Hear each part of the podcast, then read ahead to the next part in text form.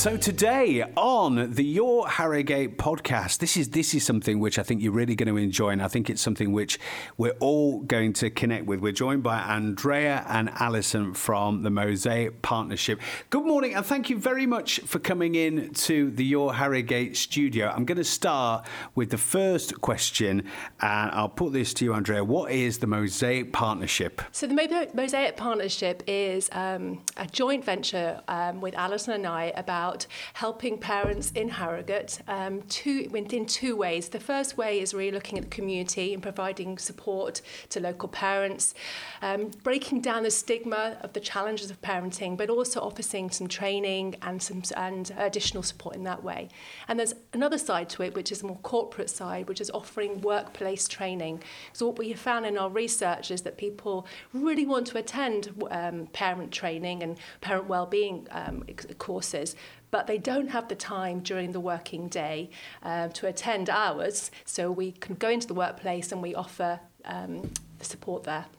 Well, we're going to find out quite a lot more about all of that over the next few minutes on the podcast. There's an event which you can find out more about, which is happening on Wednesday at the Pickled Sprout, which we're going to talk about. But let's just talk about you guys first. Yep. And a bit about your own background and, and what got you to here, I suppose, Alison. Okay. So I am a teacher, secondary trained in history, uh, worked in secondary schools for many years. Then I got a job working as uh, assistant in sorry assistant head in special needs in Leeds, particularly focusing on behaviour. Um, I then um, I then after my birth of my second child, moved to Harrogate and began working as a primary school teacher. Uh, that was 14 years ago, and I'm still working at that primary school. So I've had a real um, insight into education for 28 years and worked both in primary and secondary. Um, one of my children is, well, two of my children actually are severely dyslexic, um, and that came with many, many issues. And I recognise that there was not much help out there, despite the fact that I am a teacher. Uh, I did find it really, really tricky to access the necessary help for both of my children. So I then trained in cognitive behaviour um, and wanted to take that into schools, but realised that there's quite a few difficulties taking things into school that. Um, because of red tape and things like that. So I met Andrea um, at a party and we really connected um, over you know the need to provide parents with support. Um, and parents in the first instance, because obviously if the parent is engaged, the child then will benefit from that. So we got together and started to think about what we could do to help local parents, um, and Mosaic Partnership was born. And, and there's so much to pick up on there, and, and I will ask you a couple of questions yep. Uh, on your own experiences and things, and, and, then we'll hear we'll hear more about Andrea's background. Because what I think is fascinating about about your story and what's led you to here is that your your day job, your your teaching. But actually it, it's as a mum that probably it becomes absolutely. most most striking, yeah. because of what your own children needed. Yeah, it well absolutely, yeah. I think obviously I've, I've taught for 28 years, which is a very long time, but having had my first child who was severely dyslexic and recognised that there were some issues from a very young age. Um, it's really hard because you can't see the wood for the trees because you're emotionally sort of almost blur. There's a blur there. Um, and I, I found it a real struggle. And, you know, despite the fact that I've got a lot of contacts, it, it, it took a long time for me to really, really sort of fully understand and fully give my child what they needed. Um, and, and I recognise, you know, the constraints of schools. Schools do an amazing job. I am obviously part of that. But there are huge constraints in the education system, sadly, um, where, you know, a lot of children do go under the radar. And uh, fortunately for my children, uh, that's not happened. But it has come at an enormous cost for me personally you know, time wise and financially. So, yeah, we just we just wanted to help parents, not just in terms of um, academics, but but in terms of sort of addressing the the, the, the needs that parents have, particularly in this modern world, uh, with giving children and giving them the tools that they need to deal with children in in the right way. And Andrea, uh, we had a brilliant conversation before before Christmas about what's going to be happening at, at this event at the Pickled Sprout, and it's kind of the the the tools, I suppose, and the support that parents need to for all this to be happening. It's it's not school's responsibility; it's everybody who influences a child, a teenager. It's everybody's responsibility. Yeah, I think it's, I think it's really um, important that is that there's almost like a triangulation. You've got the child, you've got the school, and you've got the parent. And schools are fabulous places, and they work really hard, and they've got lots of resources. Mm. Uh, but I don't think there's many resources for parents, and I've experienced that myself. I've lived, I, I trained in London as a teacher. I worked there for many years, but I've been overseas for about 15, 20 years, and wherever I've been in the world, there's been the same sort of issues. That yeah, the schools are doing this, but you almost feel a little little bit kind of separate, not connected. And those parents are desperate for support and understanding and guidance, but they don't really know where to go mm. apart from going for therapy. But actually, it doesn't, a lot of kids don't need therapy. They just need a little bit of understanding. So I have four children. Um, a couple of mine are dyslexic. One in particular has a more complex needs, and that has that took me on a, on a personal journey. I did a master's in understanding behaviour, uh, looking at autism and ADHD, and that led me to something called self-regulation, self-reg, and that has trained me to look at behaviour very differently through the lens of self-regulation and polyvagal theory, which sounds like a big word, but uh, if you come along on, on Wednesday, I'll explain what that is. And that has allowed me to just reduce my own stress and to respond to my child's needs in a much more healthy, helpful way than I was doing before. Mm. Can you give us some examples of, of that? Um, well, we, and I know obviously we don't want to get too personal, but I, no, I, you know, I'll, think, give you. think... I'll give you an example of you know. So um, we lived in Houston for a while, and um, we used to try and make. The advantages of having all the museums and art galleries downtown. So we would make this trip, you know, every weekend or every other weekend. And my child, one of my third child at the time was probably nine or ten, and we'd get in the car and he'd be okay to go. But by the time we had arrived, he was playing up and having meltdowns. And I couldn't understand why, because he likes museums um, and he likes the dinosaurs and all these sorts of things, but he was finding it really difficult. And I'd get mad and get angry with him. But I, couldn't, I, couldn't, I didn't understand what was going on. So we'd end up either having to go to McDonald's, which I hated because that would calm him down, or we'd have to just go home. So I started to understand, look at what was happening, what was triggering him on the way. It took me quite a while, but we found out it was because we drove past panhandlers, which are be- street beggars.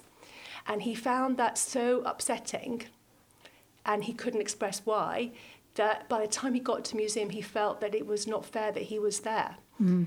And he was nine or ten, so he's not a most emotion, he's not a most um, communicative kid, but inside him, seeing that had triggered him and all those emotions that he couldn't express. So it was coming out in his behaviour, and he was playing up in my mind. But what he was doing was saying, I don't understand, it doesn't feel right. And once I was able to see it through that lens and understand that was the trigger, we could choose a different route. And and part of Wednesday at the the Pickled Sprout, this this event that you're you're holding, uh, and, and, let's talk more about that now. But but part of this event and part of the, the coaching, I suppose, here for parents is what are the what are the right framework so what is the right framework to have a conversation to you know that, that's more than yes and no answers to actually prize out of and and and, and there are some similarities between how you know, thinking of sort of roles you have at work when you're when you're managing people S- similar sort of things aren't there in, in conversations where you're there to listen. You're not actually there because you know the answer or because you, you you know what the outcome should be. You are just there to listen, and that that's one of the things that's coming up on Wednesday, isn't it? It is, and I think that word "listen" it's not just listen with your ears; it's listen with your eyes, listen with all your senses, because children are giving you these kind of cues mm. and these messages all the time but we're so wrapped up sometimes in what we want them to do and our expectations. Um, not necessarily our expectations, they could be our parents' expectations or society's expectations. And that kind of hijacks us, and we end up trying to get our child to comply um, to a certain way of being, which actually goes away against what they need. So I think there's a, I mean, it's, it's a very complex subject, and I, we hopefully on Wednesday will just start to invite you to look at things a little differently. And when you have, when you start doing that, you'll notice things differently. And I mm. think that allows you, empowers you to kind of go, ah, I'm actually making the situation worse. what I need to do is actually look after myself, calm myself down, get perspective, mm. and then have a look at this a different way. And that's that reframing that Alison will be talking about in more detail. So I focus more on the kind of the triggers and how that can um, biological. Yeah, the kind of how it almost triggers your nervous system into going into fight and flight, and how when we're in fight and flight we think and see things differently. And then Alison comes more in at the cognitive, but once we are calm, we can then use those mental tools to think about how, how will we do this differently? How can we communicate this? So this, we kind of work together. I'm more on the physiological and the biological and understanding kind of neuroception and uh, polyvagal and all the kind of those, those words and self-regulation, whereas Alison Moore is more kind of like, okay, once we're calm, let's how, we, how can we use our mindset? How can we use those cognitive tools to help our children, but also help ourselves? Because when we help ourselves, we invariably pass that on. Yeah. And, and can you tell us a bit more about that then, then Alison? Once we're kind of in a in a position where we are calm enough to actually have a conversation or, or, look at things differently. Can you tell us a bit more about how that yeah, goes? so I focus on more, like Andrea said, the cognitive um, element, which is exactly what she said. It's a mindset. So looking at tools, very simple tools, um, quite often that we don't think about when we're in that kind of fight or flight mode, that kind of, you know, trying to get our children to behave in a certain way. Um, and, and, and they are very simple tools. I'm not going to share them too much now, but um, it, it is exactly what Andrea just said getting perspective, taking a step back, looking at things differently and looking at things from their perspective. Um, and, you know, very simple tools like, you know, be kind to yourself actually, which then will have an impact on your child and what you're expecting of them. So it's not magic, but at the same time, it's things that people often haven't been taught to do. And that's what we're here to do just teach people, you know, skill sets that they might not have thought about because they're so involved with their children they can't see the wood for the trees. One of my favourite tools, which is kind of links into what Alison's doing, is using a mental tool but it actually impacts you kind of biologically is um, one of my children now is you know, 15. He is not particularly happy with me. He thinks he says pretty unpleasant things sometimes. But before I go and engage with him, I will close my eyes and I will imagine him as a little kid, playing with the butterflies or you know a toddler. And when I do that, it just calms me down. And when I go into the room, my face has a different set of signals to him than if I did if I didn't do it. So again, it's that's that though we our first line of communication is body language.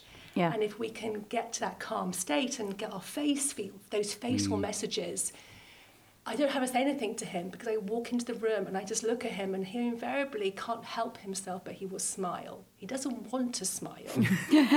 but he will smile and I'm going to go, got you. That is and it, good. And yeah. it's a connection. yeah. So I've built that connection. Yeah. I haven't said anything because he doesn't want to hear my words. But it, I'm, I'm connecting with him. It's so yeah. funny in life, isn't it? You think of all the things we all have going on in our in our lives and the different things we do. The one thing that probably we all have in common is we all would like to be better parents. You Absolutely. Because it's, it's, a constant challenge. Can you tell me a bit? So this is Wednesday morning at the Pickled Sprout. Can you tell me a bit about um, kind of the, the feel of, of the morning and, and, and, and what it will what yeah. it will be like? What people will do when they're there? Is there a lot of listening, or do you sort of all chip in with stuff? So, so basically, it's a very safe environment, first of all, and I think people need to understand that. There's, there is absolutely no pressure on anyone to speak or anyone to share anything they don't want to share. But we, we would, we, it's a, an, an environment where we are obviously giving information, but at the same time, there is an opportunity if people wish to share their experiences, to share any issues they might have that we can then obviously help them with. Yeah. Um, but but the bottom line is people can come and participate, or they can come and just sit there and listen uh, until they feel safe enough to you know want to share their story or want to share what it is that they might need us to help them with. So um, the theme of our um, session on Wednesday, we, this is our third session, we're kind of doing fresh starts. And I know this time of year we hear fresh starts all over the place, but we're, we're really focusing on when you have one of those challenging moments at home with your kid um, and you don't know what to do with it and you're feeling that stress and you're feeling, you know, you're pulling your hair out. How do you reset?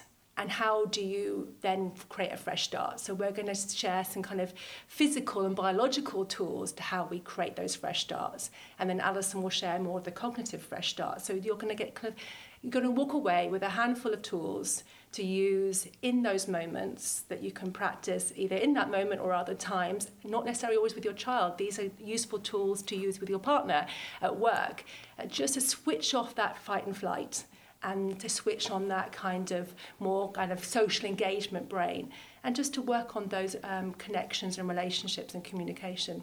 Yeah. I could talk to you guys all day, and uh, we should probably get you your own radio station, really, shouldn't we? At some nice. point, to be honest. Um, but but we're going to leave it there. But if if if people listening, if you're listening to this and you'd like to find out more, the best way now to find out more is well, we have a website which is mosaicpartnership.org.